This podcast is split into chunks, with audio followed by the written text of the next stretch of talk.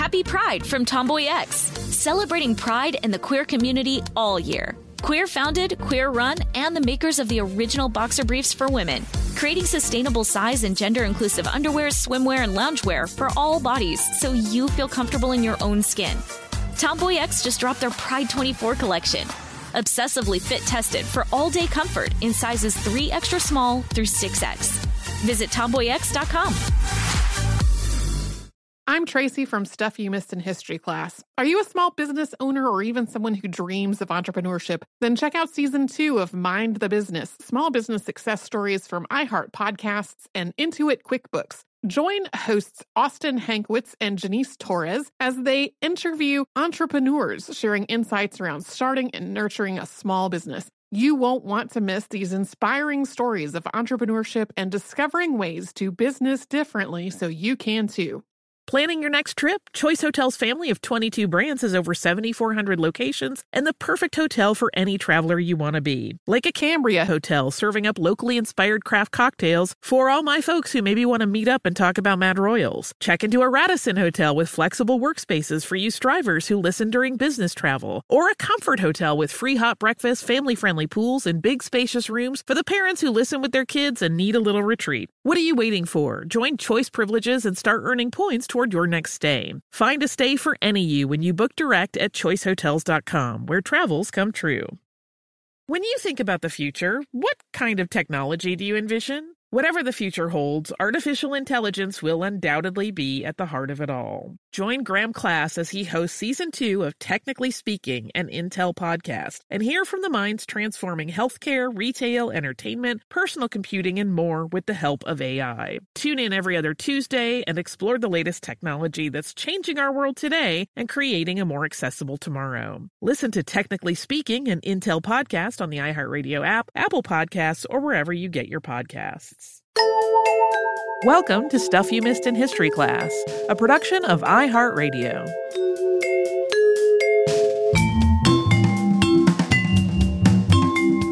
Hello and welcome to the podcast. I'm Tracy V. Wilson. And I'm Holly Fry. This episode is coming out on July 4th, which is Independence Day in the US. So, since we have an episode coming out on the day itself, which hasn't happened in a very long time, I thought we'd do something that's both thematically related and also a listener request. That is Deborah Sampson, who's known by her married name of Deborah Sampson Gannett as well. Just as a note up front, we recognize that gender is broader and more nuanced than this, and that was not that is not a new idea. Deborah Sampson was descended from multiple people who arrived in North America aboard the Mayflower in 1620 at which point, there were indigenous nations all over the continent that recognized and continue to recognize more than two genders. We've also talked about people like the Public Universal Friend, who we covered on the show in 2020. And the Friend lived at the same time as Deborah Sampson did. They described themselves as genderless. But the communities that Deborah Sampson was part of saw things as very, very, very binary that applies to everything from people's descriptions of her to how children were educated to laws about dress. And it is central to what made her famous, which is serving in the Continental Army as Robert Shurtleff during the Revolutionary War. Deborah Sampson was born on December 17th, 1760, in Plympton, Massachusetts, which is just inland from Plymouth. Her family spelled their last name S A M S O N. The spelling with the P in the middle shows up in her life later on. Deborah's parents were Jonathan Sampson Jr. and Deborah Bradford Sampson, and as Tracy just said, they were both descended from people who had traveled to North America aboard the Mayflower. The elder, Deborah Sampson, was the great granddaughter of Plymouth Colony Governor William Bradford. Jonathan's ancestors included Miles Standish and John and Priscilla Mullins Alden, who today are probably best known as characters from The Courtship of Miles Standish by Henry Wadsworth Longfellow. Deborah was one of seven children, and the family was poor. Jonathan was a farm laborer and claimed that he had been cheated out of his inheritance from his late father and that his being cheated out of that money was the root of the family's poverty. But there are probate records showing that Jonathan Sampson Sr.'s estate looks like it was divided up pretty fairly. And then there are also records showing that Jonathan sold his property to his brother in law shortly after his father's death. Family drama. Um, Jonathan Sampson eventually went to sea, and when the young Deborah was about five, he didn't come back from a voyage. The family was informed that he had died in a shipwreck, and it's possible that Deborah believed this was what happened to him. But in reality, he had moved to what is now Maine, where he and a woman named Martha lived as a married couple, and he had two more children with her. Deborah's mother could not afford to raise seven children on her own. So Deborah and at least some of her siblings were sent to live with various friends and relatives. Then, when Deborah was 10, she was indentured to the Thomas family. Some sources say that she was indentured to Benjamin Thomas, deacon at First Church of Middleborough, and others say it was to Jeremiah and Susan Thomas. There were so many Thomases living in this area that it was nicknamed Thomastown, and Susan was Benjamin's daughter, so it's understandable that there is some confusion about exactly who she was indentured to.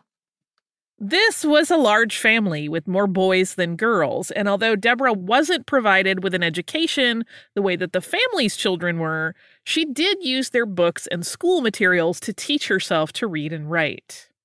Most of the documentation we have of Deborah's young life comes from a biography by Herman Mann that was published for the first time in 1797 parts of that biography were definitely fabricated, and we will be talking about that more in a bit. But it does seem like she learned to do various types of work around the home and the farm during her indenture. And this included tasks that were more often done by men and boys, like plowing and whittling. Sampson's indenture ended when she was 18. For the next couple of years, she worked as a teacher during the summers, in the window between when crops were planted and when they were harvested. In the colder months, she worked as a spinner and a weaver.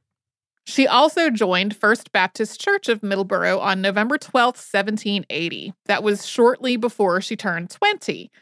Although there was a pretty big Baptist community in Middleborough, they had at least three Baptist churches. Most people in the area were Congregationalists, especially the people who had the most wealth and power and influence. Baptists were really seen as outsiders. This was all happening during the Revolutionary War, and we don't know much about how the war's earlier years affected Deborah Sampson. That 1797 biography does give a lengthy recounting of a vivid and violent dream she reportedly had just before the Battle of Lexington in 1775, though. It's not totally clear whether this is a dream she actually had or whether it's a dramatic embellishment, but if it really happened, it may have reflected her fear and anxiety about what was going on.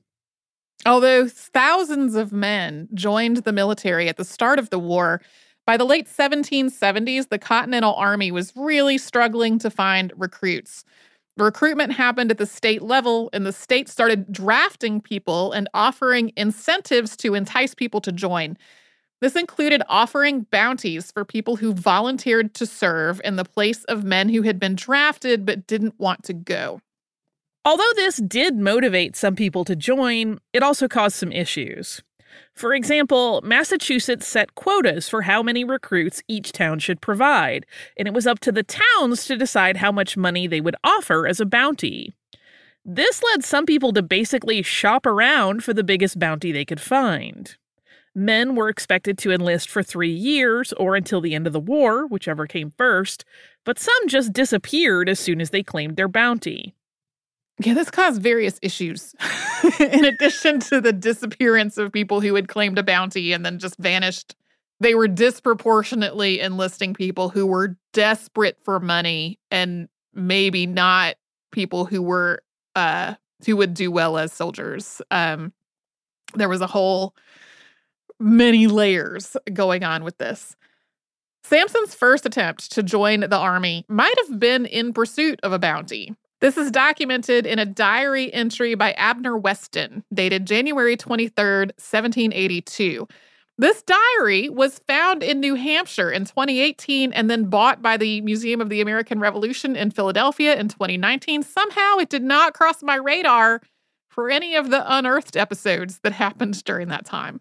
Weston wrote, quote, There happened an uncommon affair at this time, for Deborah Sampson of this town dressed herself in men's clothes and hired herself to Israel Wood to go into the three years' service. But being found out, returned the hire and paid the damages. Other second and third hand accounts add some other details to this, including that Sampson was living in the home of Captain Benjamin Leonard, who employed her as a weaver and that a woman named Jenny helped her steal some of Leonard's son's clothes. Jenny is described as the daughter of an enslaved woman and as Sampson's roommate at the Leonard house, where Jenny was probably working as a servant. After giving her name as Timothy Thayer and receiving her bounty, Sampson went to a tavern and drank, then came home intoxicated, got into bed with Jenny, and got up and went about her business the next morning. When Timothy Thayer didn't report to be mustered in, a woman who had been in the room when he enlisted said she noticed that he held a pen just like Deborah Sampson. Apparently, Sampson's way of holding a pen was distinctive because of an injury to one of her fingers. And after being questioned, Sampson reportedly confessed and returned the bounty money. This was really a scandal. And although Herman Mann's biography gave some other reasons, Sampson may have enlisted for the second time to try to get away from it. We will get to that after a quick sponsor break.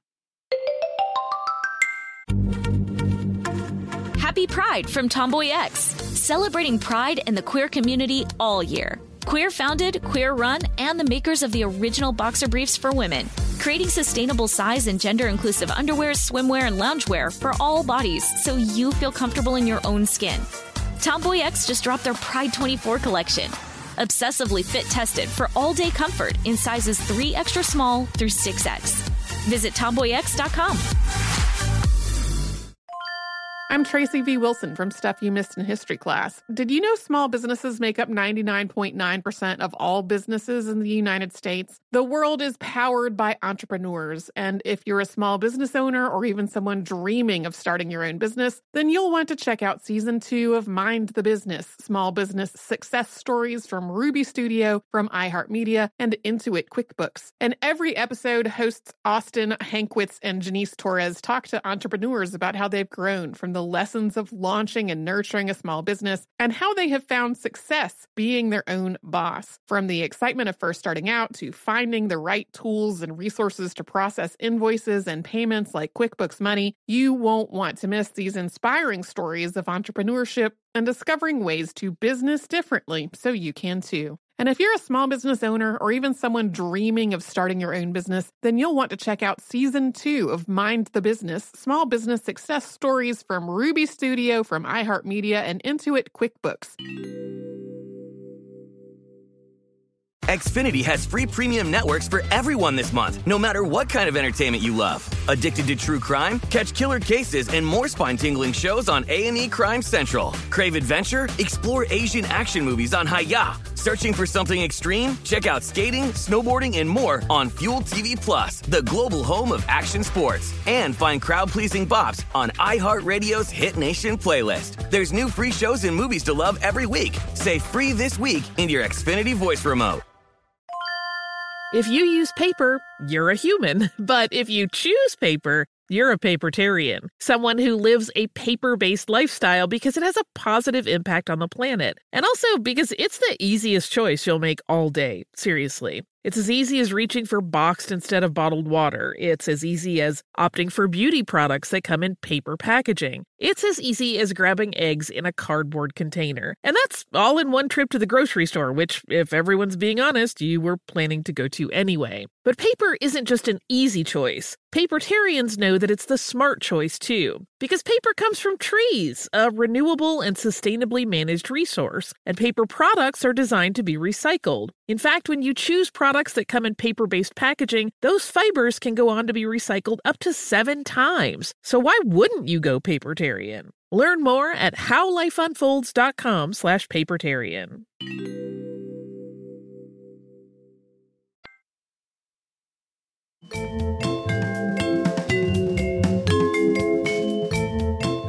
On May 20th, 1782, Robert Shurtleff accepted an enlistment bounty from the town of Uxbridge, Massachusetts.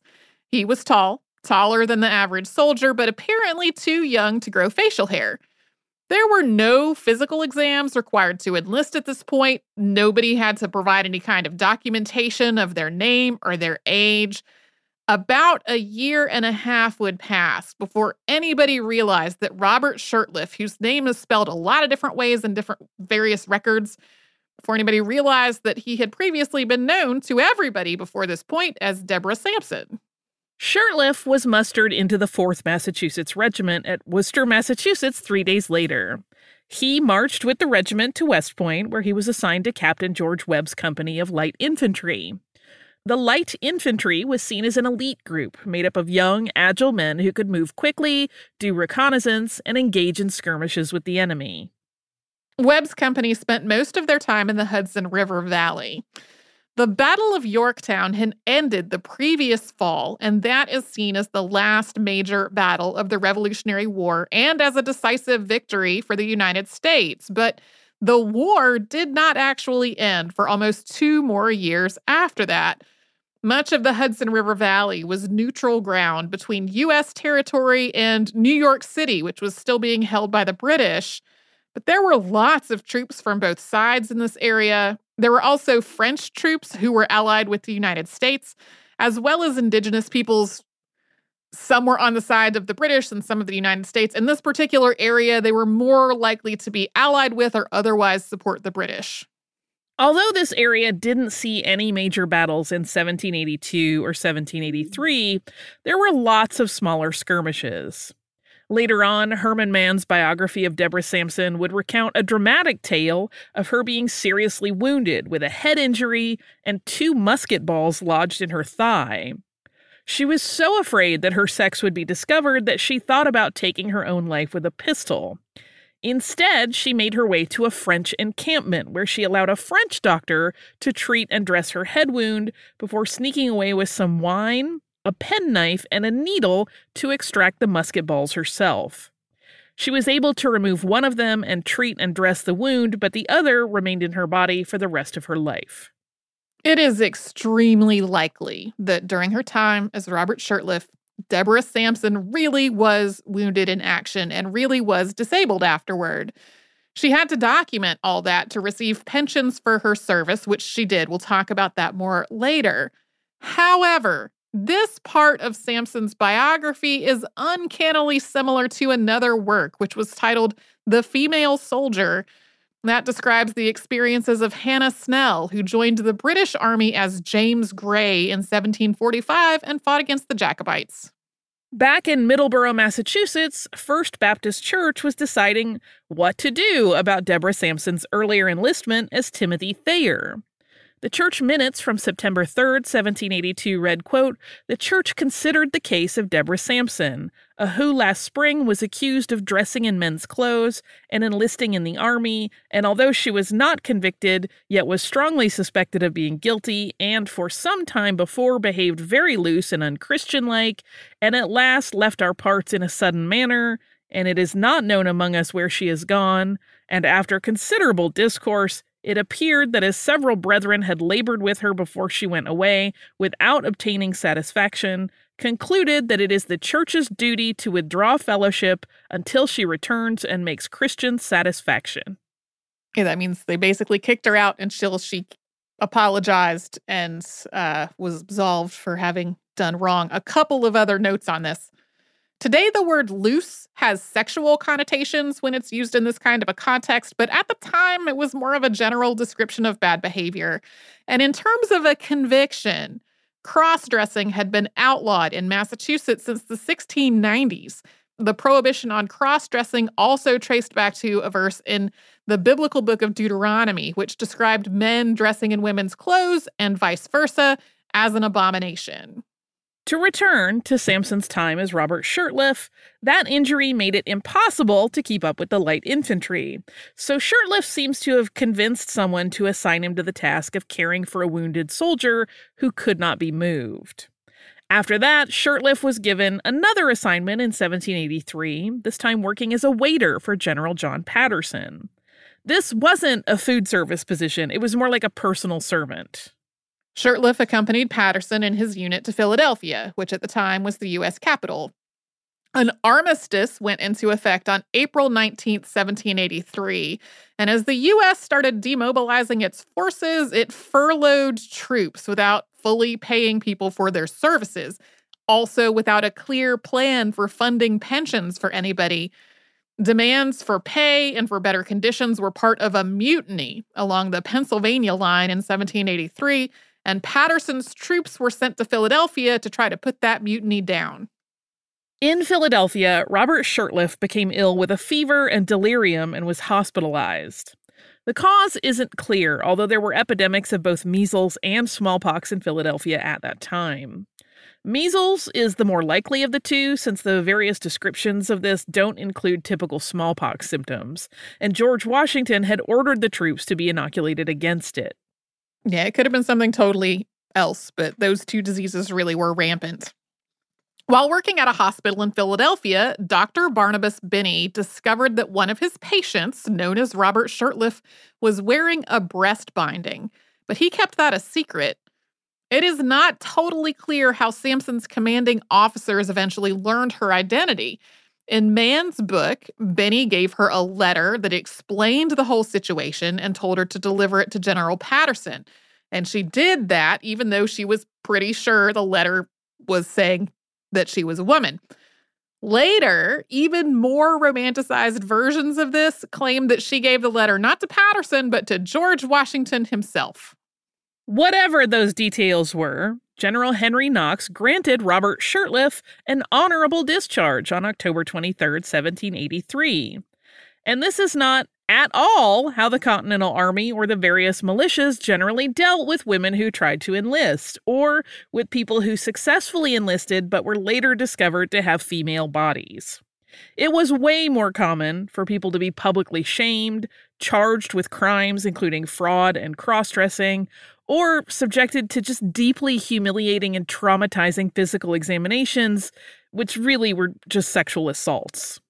It's possible that there are other women who managed to serve undetected in the Revolutionary War, or people who might describe themselves as non binary or as transgender men today. But the honorable discharge of Robert Shurtleff is really unique. After being discharged, Sampson returned to Massachusetts, and as far as we know, once she got there, she resumed her life as Deborah Sampson. The first public report of her service in the Revolutionary War was published just a few months later. It named Robert Shurtleff, but it did not mention Sampson's name, quote, for particular reasons. It doesn't say what they are, just that they're particular. This was printed in the Independent Gazette, or the New York Journal Revived, on January 10, 1784, and it was picked up by other newspapers later on. It began, quote, an extraordinary instance of virtue in a female soldier has occurred lately in the American Army in the Massachusetts line, viz., a lively, comely young nymph, 19 years of age, dressed in man's apparel, has been discovered. And what redounds to her honor, she has served in the character of a soldier for near three years undiscovered during which time she displayed herself with activity, alertness, chastity, and valor, having been in several skirmishes with the enemy and received two wounds, a small shot remaining in her to this day.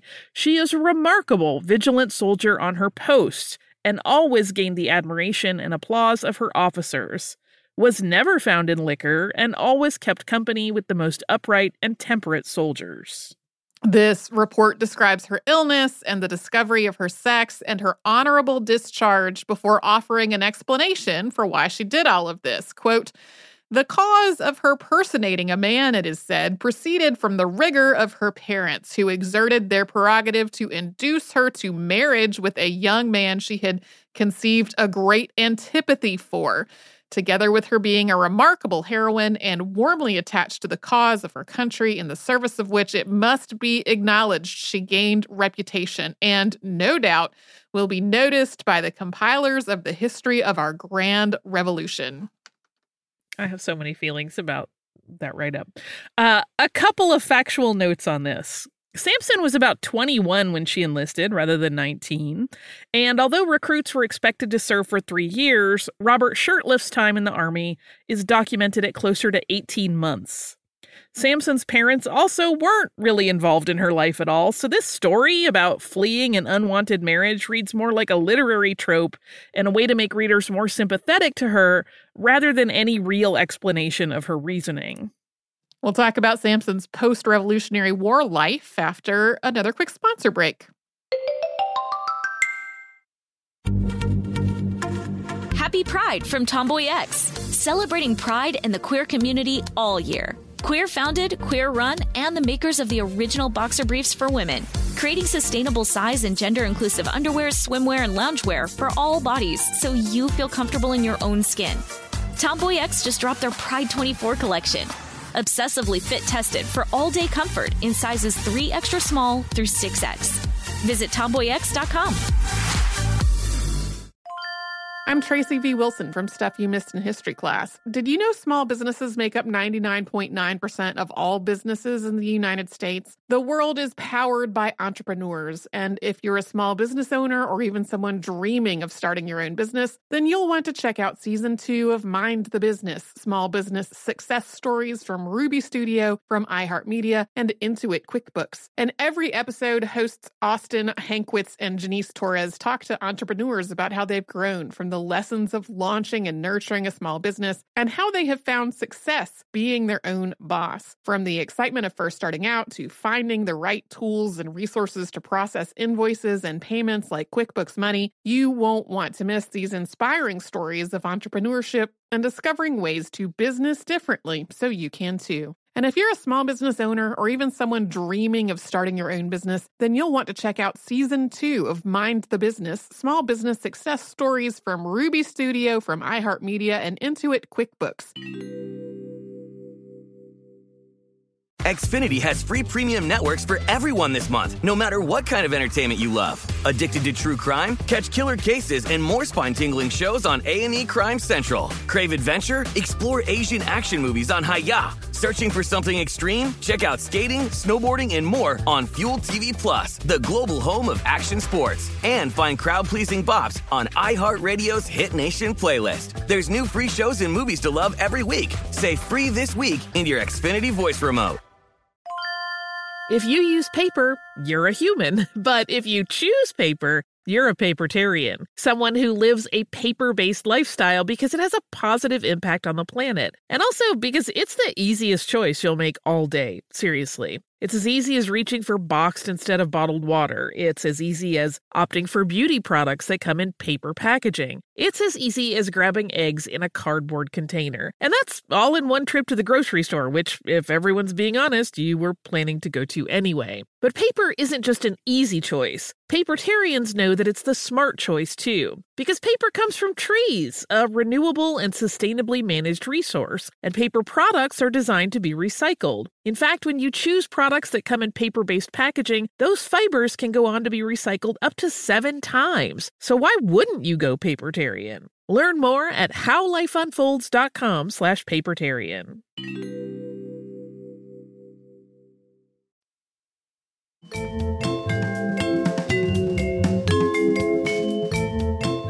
Deborah Sampson married Benjamin Gannett of Sharon, Massachusetts on April 7, 1785. There is a gown in the collections of historic New England that may have been her wedding dress. It was originally made as an open gown to be worn with a petticoat around 1770, and then it was remade as a full dress without that open front about 15 years later. Then it was altered again in the 1780s, presumably so Deborah could get married in it. So the dress from there was passed down within the family. Some of her descendants even wore it for things like historical reenactments and other events. Deborah and Benjamin had three children Earl, Mary, and Patience, and they adopted Susanna Shepherd after her mother died. As had been the case in Deborah's own childhood, the family struggled financially, which is one of the reasons she worked so hard to get the benefits that she was entitled to as a veteran. This started with petitioning the Commonwealth of Massachusetts for back pay in 1792. She was awarded 34 pounds. Over the course of 1797 and 1798, Gannett applied for a pension under the Invalid Pension Act of 1793. It's not clear why four years passed between when the law was passed and when she submitted an application, but this process could be really onerous. As we said earlier, there was a lot of stuff that you had to document. Sometimes that documentation was really hard to track down or didn't exist. It's possible she had trouble finding a lawyer who was willing to help her with it. Herman Mann's biography of her was almost certainly written to support this pension application.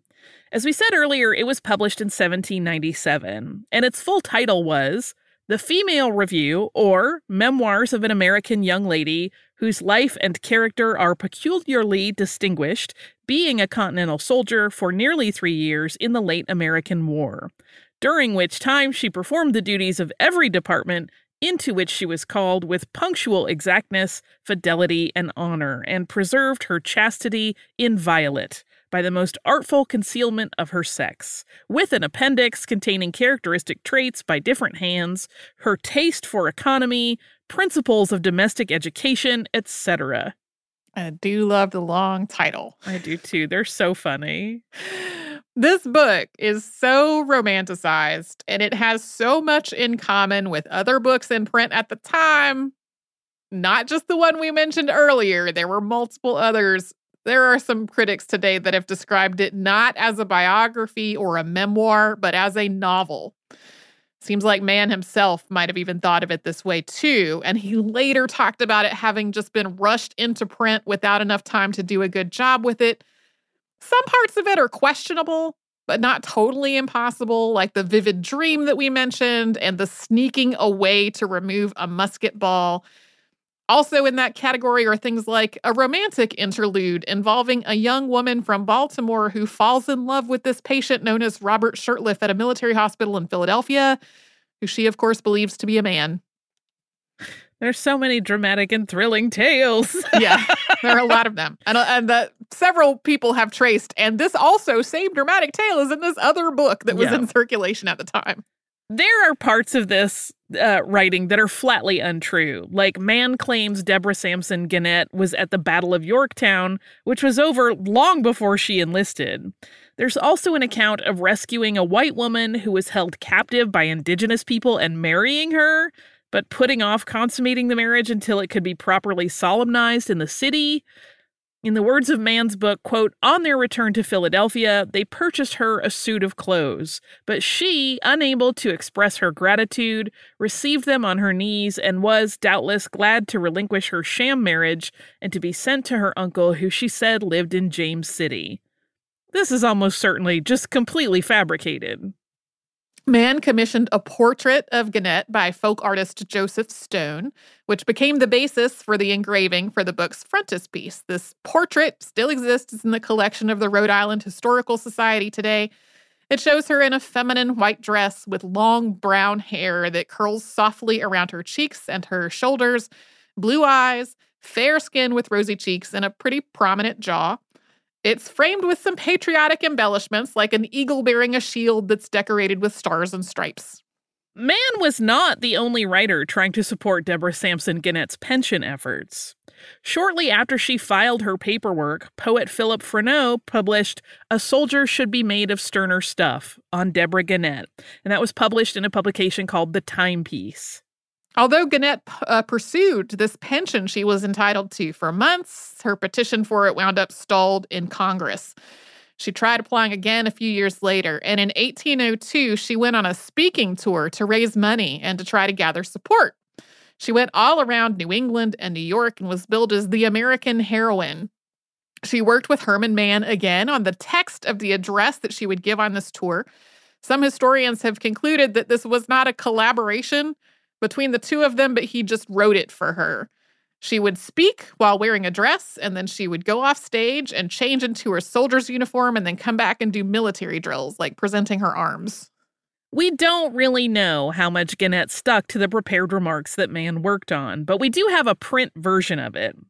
It begins, quote, not unlike the example of the patriot and philanthropist, though perhaps perfectly so in effect, do I awake from the tranquil slumbers of retirement to active public scenes of life, like those which now surround me. That genius, which is the prompter of curiosity, and that spirit, which is the support of enterprise, early drove, or rather allured me from the corner of humble obscurity. Their cheering aspect has again prevented a torpid rest. Uh, if you found that to be a whole lot of words that so essentially stilted. said said nothing, it was very stilted. Uh, bad for Newton, bad news for you. The whole thing is like this. Uh, and it's a lot more about patriotic ideals than about any real specifics from her life or her time in the army. which uh, makes for maybe bad copy, but probably worked really well to drum up crowds to support her. Uh, Gannett kept a journal during her tour, and this journal reveals that it was really kind of a difficult time.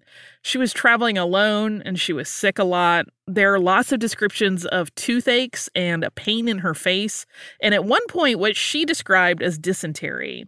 And she also just really missed her children. Deborah Sampson Gannett was finally awarded a pension as a disabled veteran on March 11th of 1805 after some prominent people spoke up on her behalf, one of them being Paul Revere.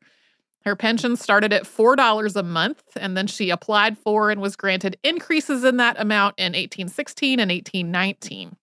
Sometimes she's described as the first woman in American history to receive a military pension, or the first woman to be wounded while fighting for the United States. But neither of these is true. One earlier example is Margaret Cochran Corbin, who became a camp follower after her husband John joined the Pennsylvania military. Margaret was helping her husband load his cannon at the Battle of Fort Washington on November 16, 1776, and when he was killed, she took his place. She was then seriously wounded as well, and she became a prisoner of war after the battle. The Continental Congress awarded her a lifetime pension on July 6, 1779, although at half the amount that men received.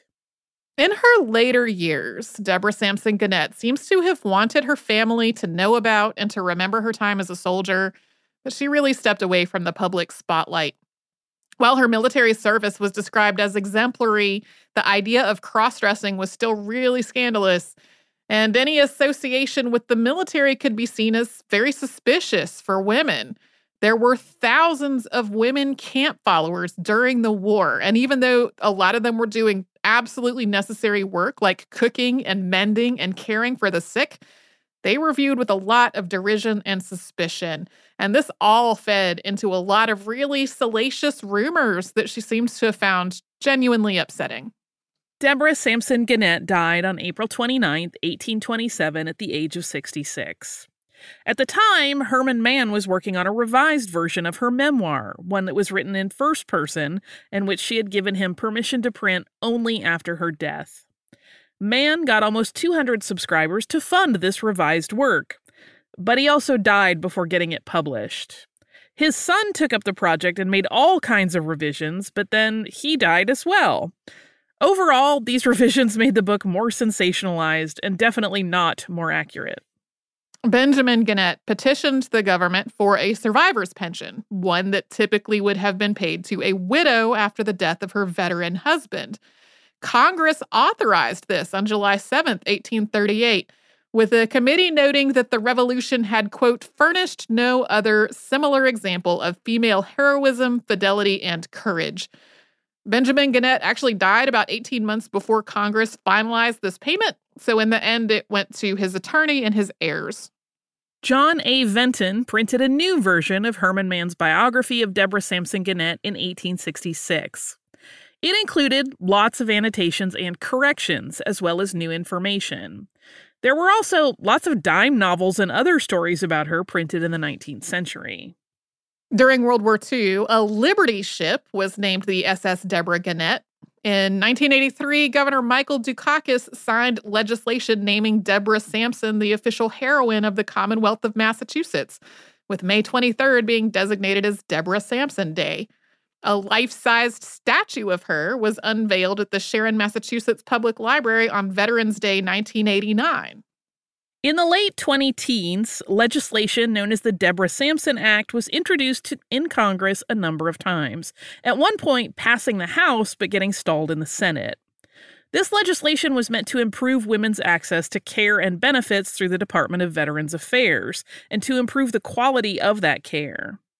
The bill's content was eventually folded into the Johnny Isakson and David P. Roe, MD, Veterans Healthcare and Benefits Improvement Act of 2020, which was signed into law on January 5, 2021. In this act, Title V, Deborah Sampson, is subtitled Improving Access for Women Veterans to the Department of Veterans Affairs. Before we get to listener mail, Something came up during research on this that would normally probably go into the Friday behind the scenes, but it seems like enough listeners might have heard about it and be wondering that I wanted to go ahead and talk about it now. When I'm pulling together resources for episodes, one of the places I look is Gale databases that I have access to through the public library. Gale's first book result, when I searched for Deborah Sampson, is from the 1992 book Notable Black American Women. I was immediately confused since none of the material that I had gathered before that point suggested that Deborah Gannett was Black, and the many references that I had seen to her ancestors being aboard the Mayflower, without mentioning any other ancestors, kind of implied that she was not. Sources from Gannett's lifetime don't mention her race at all. It wasn't typical for white writers to spell out another white person's race, but noting the race of black people was routine in everything from enlistment records to newspaper articles to personal journals. The idea that Deborah Sampson was black seems to trace back to William C. Nell's book, Colored Patriots of the American Revolution. That was published in 1855. This book is noteworthy on its own. William Cooper Nell was a journalist and abolitionist. This was one of the first books by a Black person to document the contributions of other Black people to the American Revolution. Nell also wrote books about Black soldiers' service in the War of 1812 and on Crispus Attucks and the Boston Massacre. He is somebody who could be an episode subject of the show one day. Colored Patriots of the American Revolution references Lemuel Burr, who was Black and Indigenous. Lemuel's grandfather Seymour Burr was friends with Jeremy Jonah, and both served in the Revolutionary War. Burr was in Gannett's regiment, and Jonah was in another regiment that was also stationed in the Hudson Valley. To quote the book, quote, Lemuel Burr, grandson of Seymour, a resident of Boston, often speaks of their reminiscences of Deborah Gannett. Nell then prints the text of the General Court of Massachusetts resolution awarding Deborah Gannett 34 pounds for services in the Continental Army. Multiple historians have traced the idea that Deborah Sampson Gannett was black to this passage. People interpreted her inclusion in this book as meaning that she was black as well, although it's really not entirely clear if this was Nell's intent or not.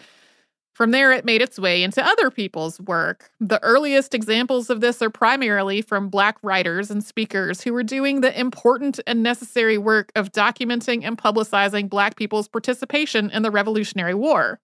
For example, Lewis Hayden, who was enslaved from birth but liberated himself and became a prominent part of the Underground Railroad before the Civil War, gave an address during the U.S. Centennial in 1876. He was speaking to the Colored Ladies Centennial Club in Boston, and he used Gannett as an example of black women's contributions to the war. The idea that Deborah Sampson Gannett was black became more widespread during the civil rights movement, and it still comes up today, primarily in sources that are focused specifically on black people's achievements, like lists of facts for Black History Month and that 1992 book that we mentioned. To be totally clear, it is not impossible that Deborah Sampson Gannett had African ancestry somewhere in her family tree. She had one grandmother and one great grandfather whose parents aren't clearly documented. And of course, it's also possible that one of her ancestors had an affair of some sort that wouldn't be re- reflected in things like birth and marriage records. But beyond that, Deborah Sampson Gannett's documented ancestors trace back to people who emigrated from Europe during the 17th century, nearly all of them from England during the Great Puritan Migration. It would have been a scandal for any of them to have had a child with someone of African descent, and there just hasn't been anything found to suggest that that kind of scandal happened. For folks who want more on Deborah Sampson Gannett, one of the more recent books about her is titled Masquerade The Life and Times of Deborah Sampson, Continental Soldier. That's by Alfred F. Young. There's also a recent novel titled Revolutionary by Alex Myers.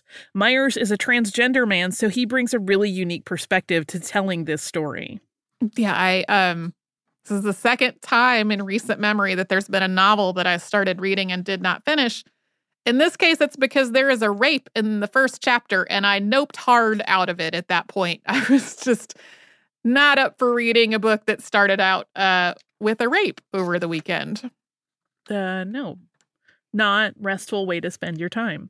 No. Um, which is not to say those aren't important stories, but Yeah, I mean it's it's been extremely well reviewed. yeah. I just I was not prepared and did not continue reading. There you go. Uh, do you have listener mail for us? I do have listener mail. We have another round of incredibly belated thank yous. As we mentioned in a prior listener mail segment, our office is changing locations. So Holly and I have each received boxes of things from the two years that neither of us went to the office that now have to be dealt with because the office is moving and we cannot just leave a bunch of stuff behind. that would be very rude. We could. Uh, yeah. So uh, I have three short things from listeners, um, and uh, this is when I say very belated. Some of these had postmarks on them that were from late 2019, early 2020. Uh, so Chris said, Dear Holly and Tracy, I hope this finds you well. I love the podcast and have listened for years. During the pandemic, I have had your voices with me while making masks and wanted to send some on for thanks. Smiley face Chris. Chris sent some uh, very nice cloth masks made with Voynich manuscript fabric. Fabulous. Uh, my household is still using cloth masks for things like um, dusting around the house and uh, when my spouse changes the cat litter, he usually puts a mask on um, so that he does not inhale all of the cat litter on the planet. We also got one from Danielle. Danielle says, Greetings from Tacoma, Washington. I just wanted to thank you for doing an episode on the Tacoma Narrows Bridge. It's nice to learn about my local history, and especially thank you for not leaving poor Tubby out.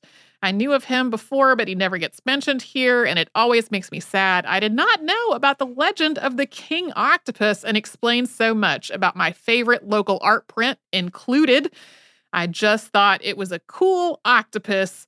Thanks again, Danielle. Danielle sent this marvelous art print. Uh, I'm sorry if anyone can hear a lawnmower outside of my house. That has started happening just now. Uh, so Danielle sent this art print, and it is of an octopus like climbing up from the water onto the Tacoma Narrows Bridge. Uh, it is great. Thank you so much, Danielle.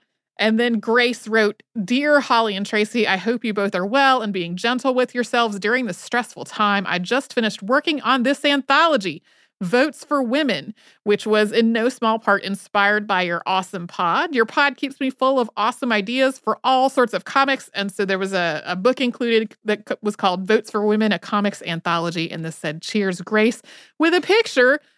I'm assuming this is a self portrait of Grace. So thank you so much, Grace. And one last thank you. There was not a note included, but thanks to Alexandra for sending uh, the Subversive Ladies coloring book.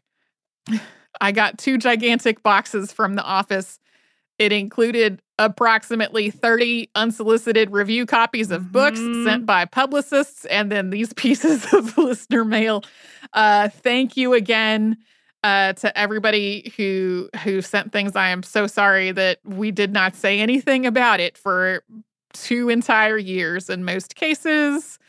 Uh, I'm sure there's other stuff that will be unearthed in the whole moving process. Um, I, I, if anybody has sent us stuff and is like, I wonder why they never said anything.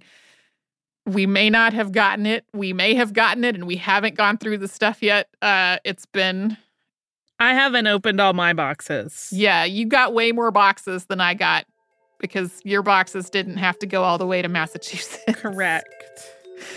Um, so thank you again, everybody. Uh, I, as I said previously, as we're in the middle of this moving process, I think anything that were would be sent to our office at this moment might go into a strange parallel universe. we're between addresses. Um, but if you would like to send us an email, we're at historypodcast at iheartradio.com and we're all over social media at in History. That's where you'll find our Facebook, Twitter, Pinterest, and Instagram. And you can subscribe to our show on the iHeartRadio app. wherever else you like to get your podcasts.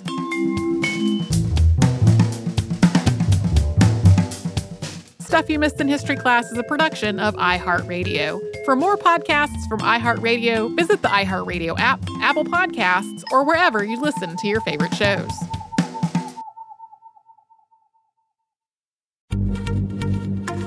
Happy Pride from Tomboy X, celebrating pride in the queer community all year. Queer founded, queer run, and the makers of the original boxer briefs for women, creating sustainable size and gender inclusive underwear, swimwear, and loungewear for all bodies so you feel comfortable in your own skin. Tomboy X just dropped their Pride 24 collection. Obsessively fit tested for all day comfort in sizes 3 extra small through 6X. Visit tomboyx.com. Xfinity has free premium networks for everyone this month, no matter what kind of entertainment you love. Addicted to true crime? Catch killer cases and more spine-tingling shows on A&E Crime Central. Crave adventure? Explore Asian action movies on Hi-YAH. Searching for something extreme? Check out skating, snowboarding, and more on Fuel TV Plus, the global home of action sports. And find crowd-pleasing bops on iHeartRadio's Hit Nation playlist. There's new free shows and movies to love every week. Say free this week in your Xfinity voice remote.